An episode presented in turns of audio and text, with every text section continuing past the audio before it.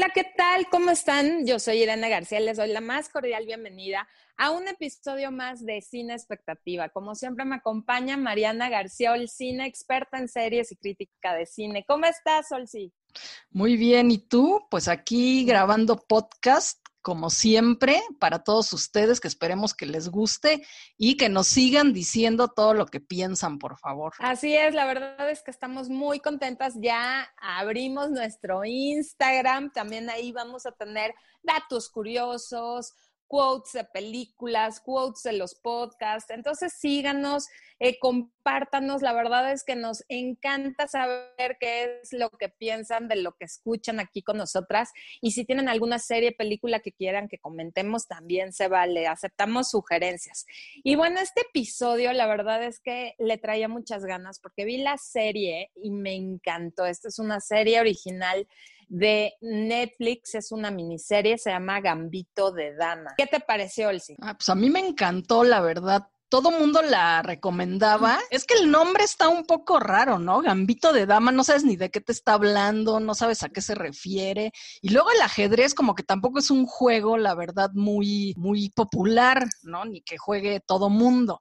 Entonces, pues no llama la atención así de entrada, pero la verdad es que la serie, pues te la echas casi en dos días y estás todo el tiempo en el filo del asiento y la, buenísima. A mí me encanta. Buenísima, tienes toda la razón. Yo creo que el título está complicado. Si no eres experta en ajedrez, no sabes de lo que están haciendo.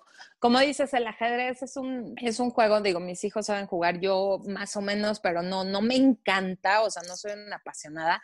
Híjole, y terminé la serie amando y queriendo saber más. Es impresionante la actuación de esta chava, Anya Taylor Joy, que la hemos visto, sí, te comentaba hace ratito, en series como Peaky Blinders, sale en Los Nuevos Mutantes de Marvel, que es como la generación nueva de eh, superhéroes adolescentes, pero con un twist medio psicológico raro, o sea, está interesante, ella hace de una chavita, la verdad que es abusada eh, en su infancia, entonces trae mucho odio, eh, hace una gran actuación.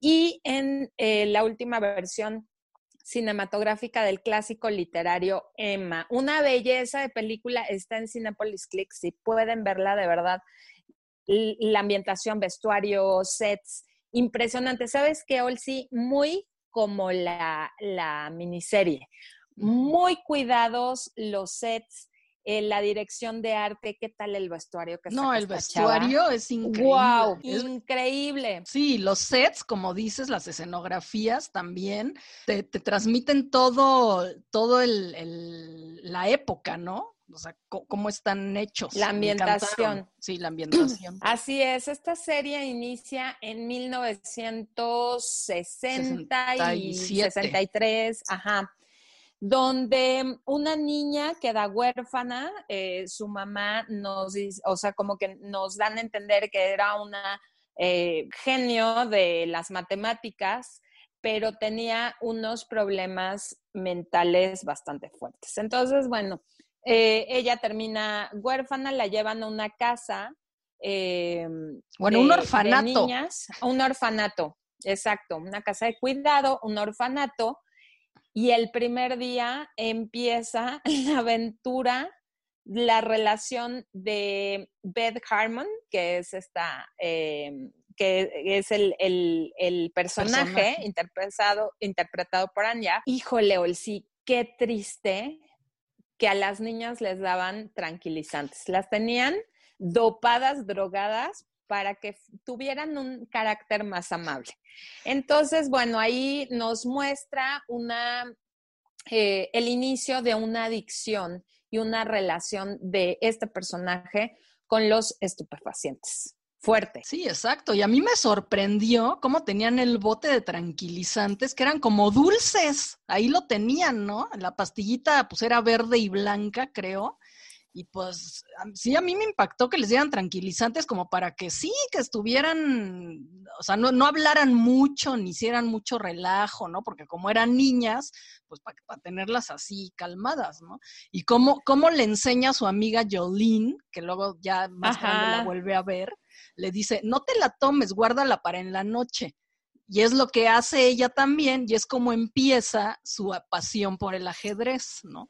Porque ve que el conserje en el, en el sótano está jugando ajedrez, le pide que le enseñe, al principio él no le quiere enseñar, pero entonces ella con los tranquilizantes que se toma en la noche puede... Empieza em, como a visualizar, ¿no? el tablero. y empieza como a alucinar el tablero en el techo y entonces a jugar con el con la alucinación del tablero en el techo, hasta que ya el conserje decide enseñarle y es cuando ella empieza pues ya a desarrollar todas sus dotes, que yo creo que ya las traía, porque pues no, no es que le haya enseñado tantísimo el conserje, pero pues ella empieza a desarrollar y a entender cómo se juega y pues es increíble, ¿no? Desde niña es un, una genio del ajedrez. Ajá, sí, hay una escena donde están en una clase de matemáticas y bueno, el examen lo resuelve en dos minutos, ¿no? Y por eso la mandan al, al, al a sacudir los, los este, borradores del GIS, la mandan al sótano, ahí conoce al conserje que es el que le enseña el ajedrez. Y bueno, él a regañadientes medio que dice, bueno, jugamos ahorita y ve que tiene em, pues una facilidad impresionante y es como el que le ayuda, ¿no? Es su ángel de la guarda para comenzar con, con esta relación de la niña con el ajedrez. Ella es adoptada eh, por una familia que pues uno pensaría, ay, la happy family perfecta. Y no, bueno, el desastre, ¿no? O sea, eh, le toca esta madrastra o esta mamá adoptiva también con una eh, depresión crónica, una mommy drinks total, ¿no? Se la vive este, bebiendo, estaba enferma y el señor que muy chistoso, uno creería que no, no quería que la adoptaran, es la que le da la idea a la mamá de que adopten, ¿no? Porque creo que perdieron un hijo, algo sucede y el señor abandona a la mamá, como que le, le, consiguió a alguien para que se entretuviera, para que no estuviera sola y el señor las abandona. Entonces se ve que tienen problemas económicos, ¿no? Aparte de la depresión de la señora y esta chavita eh, encuentra un, un, este, mm, concurso. Eh, concurso de ajedrez. La señora obviamente no tiene dinero y no cree que sea buena opción gastar cinco dólares en la inscripción. Y ella le escribe, me encantó que le escriba al, al conserje para que le preste cinco dólares y si gana, le regresa 10, ¿no? Porque el premio eran creo que 100 dólares, una cosa así. Sí, Entonces, para bueno, la lugar no eran 100 dólares y luego el segundo 20. Dijo, bueno, aunque gane el segundo, pues ya me gano los 20 aunque sea, ¿no? Ajá. Puedo pagar los 5 dólares. Los 5 dólares. Entonces, bueno, pues gana, ¿no? Obviamente se llega a un lugar, ella en este entonces tiene 13 años o 14, este, y se enfrenta, no, ya tenía como 16, ¿no? ¿Sí? Sí. Ya tenía como 16 años y se enfrenta, bueno, a, alumnos de, de, universidad, ¿no? O sea, ya hay uno que es el máster con el que, eh, al que le gana, ¿no? Y aparte le gana porque el otro se confía, llega tarde, ya no tiene tiempo, como que dijo, ahí está escuincla babosa, obviamente me va a ir a hacer los mandados y cuál va siendo la sorpresa que le gana al Gran Master. Entonces, obviamente empieza a tener mucho reconocimiento, van eh, desde el lifetime, ¿no? O sea, todas las publicaciones a ver esta niña prodigio.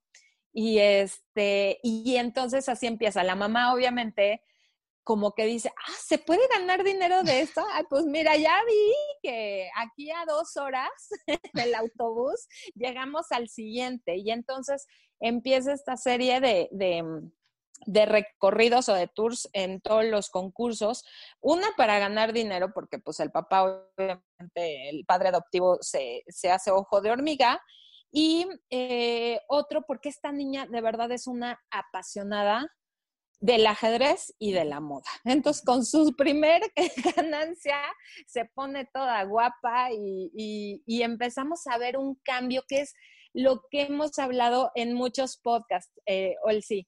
El personaje, te empiezan a, empezamos a conocer a esta niña genio, a todos sus fantasmas, a todos sus miedos, a todo esto que se enfrenta en, el camino hacia su objetivo, ¿no? Que es convertirse en la mejor eh, jugadora de ajedrez del mundo, ¿no? Entonces estamos viendo que poco a poco va venciendo pues también su adicción, o sea, porque obviamente esta señora eh, pues le dice, ¿y quieres una cerveza? Échatela, ¿no? Conmigo. Entonces, bueno, ya no solamente son los tranquilizantes, sino también el alcohol. Entonces, híjole, es, te da entre tristeza y, y mucha alegría al ver cómo ella se va sobreponiendo a todos estos obstáculos que le presentan, ¿no? Y, yo les decía a mis hijos, es la enola del ajedrez, ¿no? Hablamos de Enola Holmes, una niña súper empoderada, lista y demás pero esta chava nos muestra como esta parte de, de, ir creciendo, ¿no? Enola la vimos como muy preadolescente, adolescente, y esta chava, pues, es más ya pasando de la adolescencia a la madurez, ¿no? Y todo, cómo se relaciona, también hablan mucho de, de estar sola, ¿no? Y que ella no, no se sentía mal, o siquiera lo que vimos con Enola, ¿no? Que decían, no, yo no necesito amigas, yo me tengo a mí misma y estoy muy contenta. Aunque aquí sí vemos a este personaje que, que mencionas, que la conoció en el orfanato a Jolín. Y siento que también es un, es un personaje que, que, llega en el momento clave. Sí, oye, pero sí, como hay un, hay un momento en que ella toca fondo completamente y luego empieza a salir, ¿no?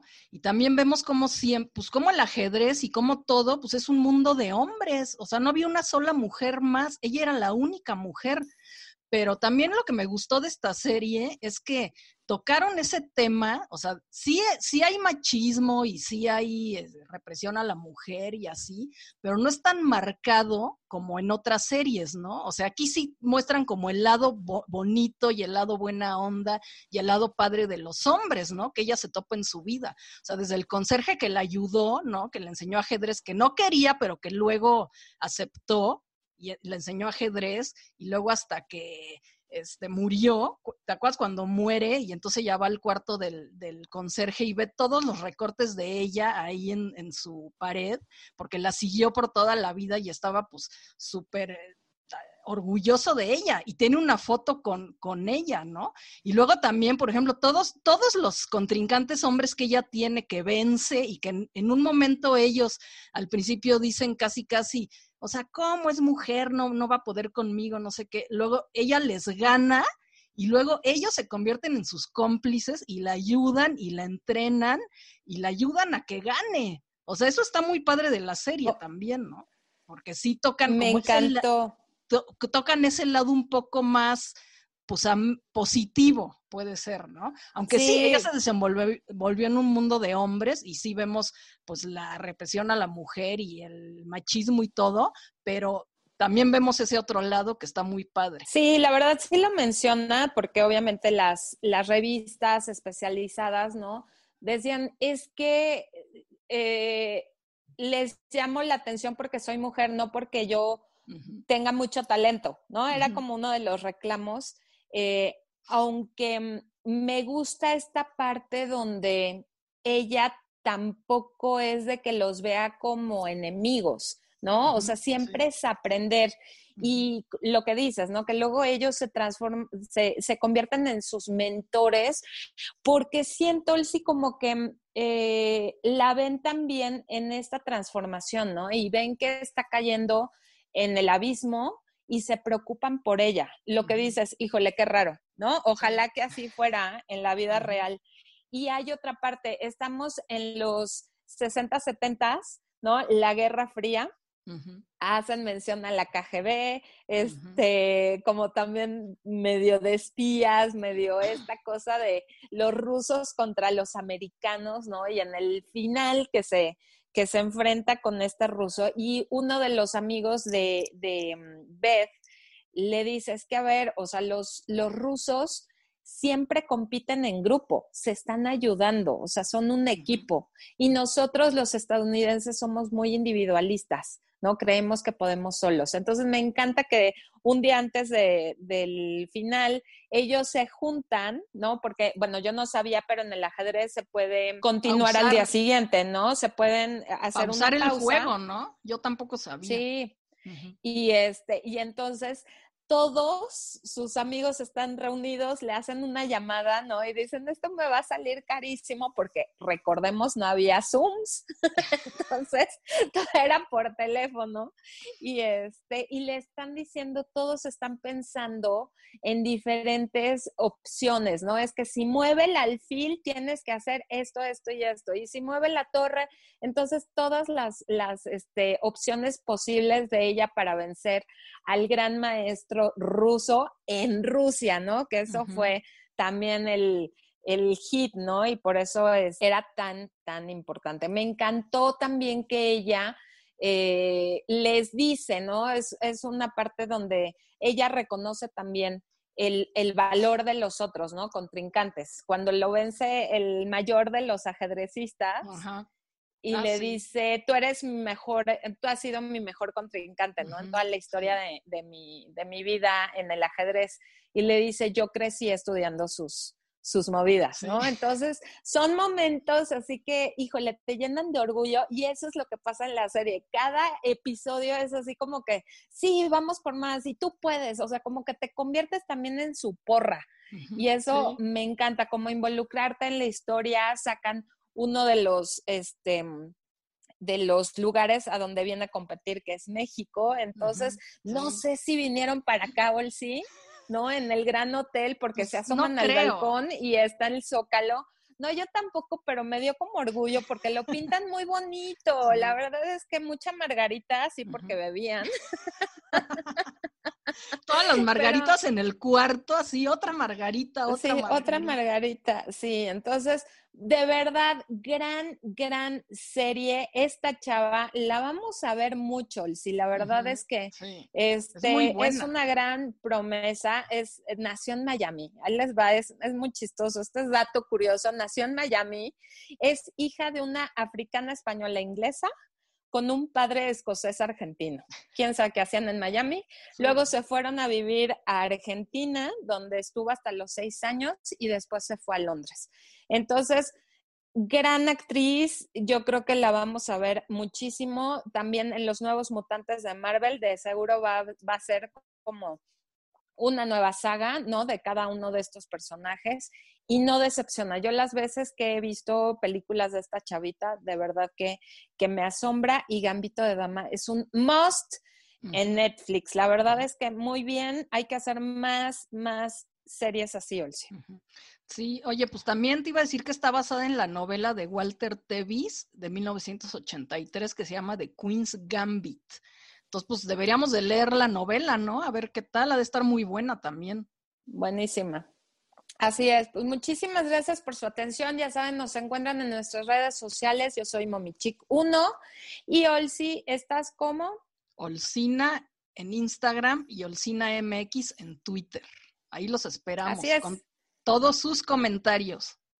Muchísimas gracias por su atención. Nos escuchamos en el siguiente episodio. Bye. Bye.